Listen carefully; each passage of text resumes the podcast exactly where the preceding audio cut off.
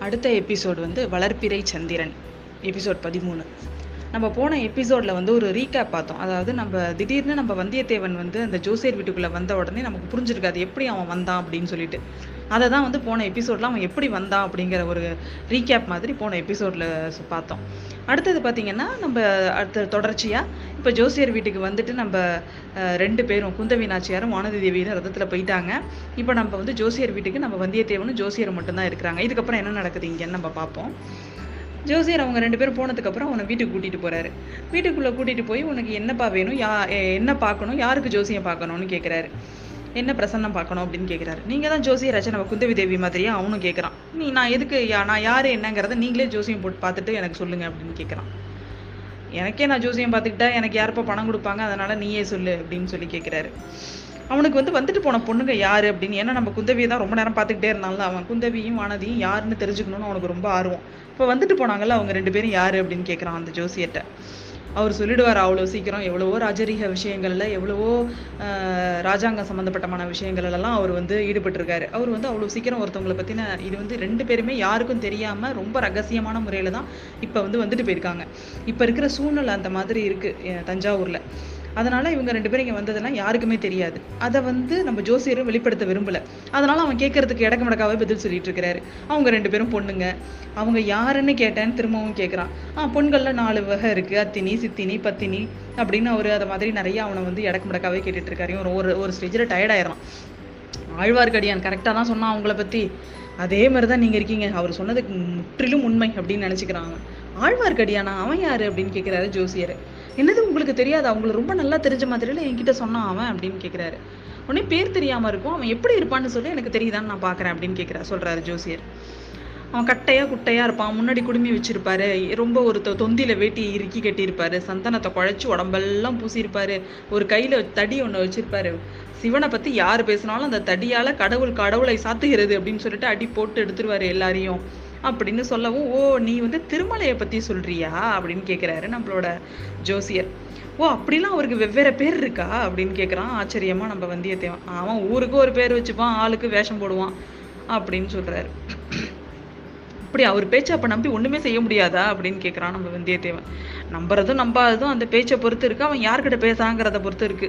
இப்போ சில விஷயம் நான் உண்மையை சொல்லுவான் சில விஷயம் போய் சொல்லுவான் அப்படின்னு சொல்றான். இப்போ உங்களை பத்தி நீங்க ஜோசியம் சொன்னா சூப் உங்களோட ஜோசியம் உங்களுக்கு பெரிய இந்த ஜோசியர் நீங்க சொன்னதெல்லாம் நடக்கும்னு சொன்னாரே அப்படின்னோடனே ஆமாம்மா அவன் சொன்ன உண்மையில அதுவும் ஒன்று தான் அப்படின்னு அப்படின்னு சொல்லுவார் அந்த ஜோசியர்.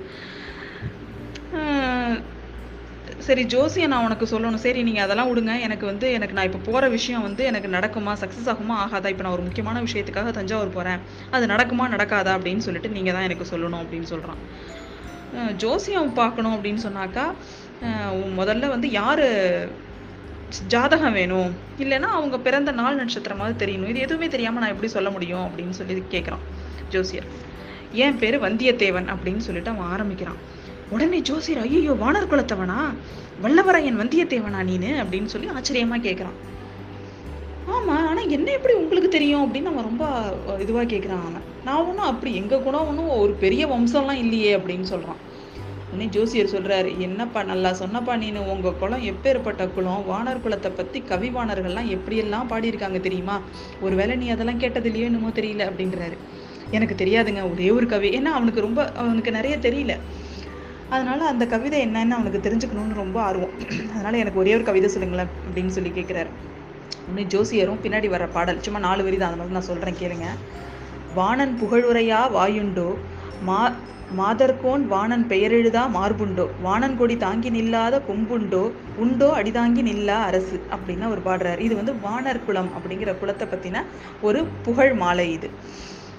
இதை பாடும்போது அவன் வந்து இந்த பாட்டு எப்படி இருக்கு? அப்படின்னு சொல்லி கேட்குறாரு உடனே அதுக்கு அவன் சொல்கிறான் எங்கே வானர் கொடி இல்லாத கொம்பு உண்டோன்னு இந்த பாட்டில் இருக்குது இப்போ போய் எங்கள் நாட்டோட கொடியே ஏதாவது மாட்டோட கொம்பில் நானே கட்டி விட்டாதான் உண்டு அப்படின்றான் அவன். ஏன்னா இன்றைக்கி சுத்தமாக அந்த அரசு இல்லவே இல்லை. இன்னைக்கு உன்னால வேணாமல் இப்படி இருக்கலாம்ப்பா. நாளைக்கு எப்படி இருக்குன்னு யாருக்கு தெரியும்? அப்படின்னு சொல்கிறாரு இருப்பா. இந்த இந்த- விஷயத்தில் விஷயத்துல உன் கிரகங்கள்லாம் உனக்கு என்ன சொல்லுதுன்னு சொல்லிட்டு நான் பார்க்குறேன் ஏன்னா உன்னோட ஜாதகமும் என்கிட்ட இருக்கு அப்படின்னு சொல்றாரு. ஏன் ஜாதகம் உங்ககிட்ட இருக்கா அப்படின்னு கேட்குறான் ஆமாப்பா. முக்கியமா நிறைய பேரோட ஜாதகங்களை நான் சேகரிச்சு சேகரிச்சு வச்சுக்கிறது தான் ஜோசியர்களோட வேலை. அப்படி பார்க்கும் உன்னோட ஜாதகமும் எனக்கு இருக்கு அப்படின்னு சொல்லி சொல்றாரு. உனக்கு நான் ஜாதகத்தை பார்த்து சொல்றேன். ஆனா நீ குறிப்பா ஏதாவது கேட்டா நானும் குறிப்பா பதில் சொல்லுவேன். இல்லைன்னா பொதுப்படையான பலன்களை தான் நான் சொல்ல முடியும் அப்படின்னு சொல்றாரு. உடனே அவன் சொல்றான் திரும்பவும் கேட்குறான் நான் தஞ்சாவூருக்கு போற காரியம் கை கொடுமா சொல்லுங்க அப்படின்றான். நீ தஞ்சாவூருக்கு உன் சொந்த வேலையாக போறியா? இல்லை யாரை இல்லை வந்து வேற யார் வேற யார் காரியமாக போறியான்னு எனக்கு தெரிஞ்சால் தானே அதை சொல்ல முடியும் அப்படின்னு வண்டியத்தேவன் தலையாட்டிட்டே கேட்குறான். ஜோசியரே சரியான சாமர்த்தியசாலி தான் நீங்கள் அப்படின்றான். அவன் எப்படி சொல்லுவான்? அவன் சொல்ல முடியாதுல்ல ஆதித்த கரிகாலனுக்காக போறேன் நான் சொல்ல முடியும். அதை சொல்ல முடியாதுல்ல அவன். ஆனா இந்த ஜோசியர் வந்து நிறைய அரசியல் விஷயங்கள்ல ஈடுபட்டு இருக்கவர் இந்த ஜோசியர் நம்மளோட நம் இவரும் நம்மளோட கடைசி வரைக்கும் டிராவல் பண்ணுவாரு. நிறைய முக்கியமான இடங்கள்ல இந்த எபிசோட்ல நம்ம பார்த்த விஷயங்கள் எல்லாத்தையுமே ரீகால் பண்ணுவோம். அதனால நல்லா கவனிச்சுக்கோங்க. நீ தஞ்சாவூருக்கு நீ உள்ளே போகணுன்னாக்கா என்னெல்லாம் கேட்க வேண்டாம்ப்பா? பெரிய ஜோசியம் என்னை விட ரெண்டு பெரிய ஜோசியங்க இருக்காங்க. அவங்க வந்து பெரிய பழுவேட்டரையரும் சின்ன பழுவேட்டரையரும் அப்படின்னு சொல்லிட்டு நக்கலாக சொல்கிறாரு உடனே அவருக்கு ஒரே வருத்தத்தோட சொல்கிறாரு இப்போ எங்கப்பா சக்கரவர்த்தி சக்கரவர்த்தியோட நிலை ரொம்ப உடல்நிலை மோசமாக இருக்குது பழுவேட்டரையர்கள் வச்சது தான் சட்டமாக இருக்கு அப்படின்னு வருத்தமாக சொல்கிறாரு அதுக்கு நம்ம ச- வந்தியத்தேவன் கேட்குறான் என்ன நீங்கள் இப்படி சொல்கிறீங்க எல்லாரும் ஊர்லலாம் வேறு வேற பேசிக்கிறாங்க. பெண்கள் ராஜ்யம் நடக்கிறதால பேசுகிறாங்க அப்படின்னு அப்படின்றான். ஓ நீ வந்து பழு பழுவேட்டரையரோட மனைவியை பற்றி சொல்கிறியா அப்படின்னு கேட்குறாரு அவர். அவரை பற்றி சொல்லலைங்க. குந்தவி நாச்சியாரும் செம்பியன் நாச்சியாரும் என்ன சொல்றாங்களோ அதுதான் நடக்குதுன்னு பேசிக்கிறாங்க அப்படின்றாரு. அவங்க ரெண்டு பேரும் ஜோசியருக்கு ரொம்ப பிடிக்கும். அவர் எப்படி விட்டு கொடுப்பாரா? அதெல்லாம் இல்லை. யாரோ உங்ககிட்ட தப்பாக சொல்கிறாங்க இந்த மாதிரி விஷயங்களெல்லாம் நீ நம்பாத அப்படின்னு சொல்கிறாரு நம்ம ஜோசியர். நீ வேணா பாரு. ஆனி மாதம் இந்த சோழ சம்ப சரி நான் வந்து பழுவேற்றையரனோட ஒற்றன்லாம் கிடையாது. என்ன நீங்கள் சந்தேகப்படாதீங்க. எனக்கு வந்து உண்மையை சொல்லுங்கள் சோழ வம்சத்தோட வருங்காலம் எப்படி இருக்கும் அப்படின்னு சொல்லிட்டு கேட்குறான் கொஞ்சம் கூட சந்தேகம் இல்லாமல் சொல்கிறேன் கேட்டுக்கோ. ஆனி மாத கடைசியில் எப்படி புது வெள்ளம் வருமோ அதே மாதிரி இந்த சோழ சாம்ராஜ்யத்திலையும் நிறைய பிரச்சனைகள் வந்து அதிகமாயிட்டே வரும். அதுக்கப்புறம் வந்து ஒரு ஒரு இதில் வந்து அது வந்து கொஞ்சம் கொஞ்சமாக குறைஞ்சு எல்லாம் சரியாகும் அப்படின்னு சொல்லி சொல்கிறாரு சரி இதெல்லாம் எனக்கு நீங்கள் ஒழுங்காக கரெக்டாக சொல்ல மாட்டேங்கிறீங்க. பரவாயில்ல இதை மட்டுமாவது எனக்கு சொல்லுங்கள் எனக்கு கப்பலெல்லாம் ஏறி பிரயாணம் செய்யணும்னு ரொம்ப ஆசை. எனக்கு அது நடக்குமா அப்படின்னு கேட்குறாரு கண்டிப்பாக உனக்கு அது நடக்கும். நீ நீ வந்து எல்லாத்துலேயும் உன் காலில் சக்கரம் வந்து இருக்கிற மா- உன் காலில் வந்து சக்கரம் கட்டின மாதிரி நீ ஓயாமல் ஓடிக்கிட்டே இருக்க போகிற நீ எல்லாத்துலேயும் போவ. குதிரையில் போவ யானையில் போவ கப்பலில் போவ எல்லாமே உனக்கு கிடைக்கும் அப்படின்னு சொல்கிறாரு நீங்கள் வந்து இப்போ வந்து இளவரசர் அருள்மொழிவர்மர் வந்து ஈழத்தில் இருக்கார். ஈழம்னா இலங்கை. இலங்கையில் தான் அந்த போர் முடிஞ்சு இப்போ நான் அங்கே வந்து போர் முடிஞ்சதுக்கப்புறம் அந்த நிலைமையை சரி செய்யறதுக்காக நம்ம அருள்மொழி செல்வன் அங்கேயே தான் இருக்கார். அதாவது இரண்டாவது இளவரசர். ஆதித்த கரிகாலர் கலிகா கரிகாலர் வந்து முதல் இளவ இளவரசர். ரெண்டாவது வந்து நம்ம அருள்மொழிவர்மர். அவர் ஈழத்தில் இருக்கார். அவரை பற்றி நீங்கள் அவரோட ஈழத்தில் நடக்கிற யுத்தம் எப்படி இருக்கும்? அதை பற்றி ஏதாவது சொல்ல முடியுமா? அதில் கிரகங்கள்லாம் எப்படி சொல்லுது அப்படின்னு சொல்லிட்டு கேட்குறாரு உடனே அவருக்கு அருள்மொழிவர்மனை பத்தி சொன்ன உடனேவே ஜோசியர் ரொம்ப வந்து எக்ஸைட் ஆயிட்டாரு. ஜோ அவர் வந்து எப்படின்னா ஒரு காதலியை வந்து ஒரு காதலன் எப்படி வர்ணிப்பானோ அந்த மாதிரி வந்து வர்ணிக்க ஆரம்பிச்சிடுறாரு. அருள்மொழிவர்மன் வந்து துருவ நட்சத்திரம் மாதிரி. அதாவது மற்ற நட்சத்திரங்கள் கிரகங்கள் எல்லாமே இடம்பெயர்ந்து மாறிக்கிட்டே இருக்குமா? எல்லாமே மாறுமா? ஆனால் துருவ நட்சத்திரம் மட்டும் தன்னோட இடத்தை விட்டு அசையாமல் இருந்த இடத்துலயே இருக்குமா?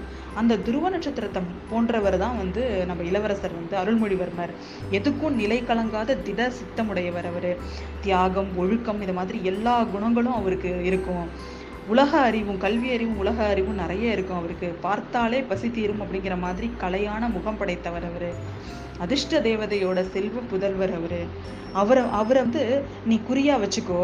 உனக்கு வந்து உனக்கு உன்னோட வாழ்க்கையில் வாழ்க்கையில வந்து நீ வந்து மேன் மேன்மேலும் சிறக்கிறது கண்டிப்பாக நிச்சயம் அப்படின்னு சொல்கிறார் உடனே என் தம்பி இவன் சொல்கிறான் நீங்கள் என்னங்க அருள்மொழிவர்மரை பற்றி கேட்டாக்கா ஒரு காதலன் காதலியை பற்றி சொல்கிற மாதிரியே வர்ணிக்கிறீங்க அப்படின்னு கேட்கறான் நம்ம வந்தியத்தேவன். இந்த காவேரி நதிக்கரையில் இருக்கிற யாரை கேட்டினாலும் அருள்மொழிவர்மனை பத்தி அப்படிதான்ப்பா சொல்லுவாங்க அப்படின்னு சொல்கிறாரு நம்ம ஜோசியர். இதுலேருந்து தெரிஞ்சிருக்கும் நமக்கு.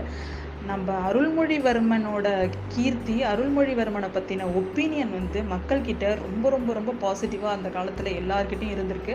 அவன் இளைய இளையவன் தான் பட்டத்துக்கு உரியவன் அவன் கிடையாதுன்னு இருந்தாலுமே மக்களுக்கு ரொம்ப பிரியமான ஒரு இளவரசன் அப்படின்னா அது நம்ம அருள்மொழிவர்மன். இந்த மாதிரி சொன்னதுக்கப்புறம் அவனும் சரி நான் கிளம்புறேன். இது என்னால் முடிஞ்ச அளவுக்கு உங்களுக்கு இதுக்கான காணிக்கை கொடுத்துட்டு போகிறேன்னு சொல்லிட்டு ஐந்து கழஞ்சு பொன் நாணயங்களை அவன் வந்து அவருக்கு கொடுத்துட்டு அங்கேருந்து அடுத்தது கிளம்ப போகிறான் அவன். இதோட இந்த எபிசோட் முடியுது.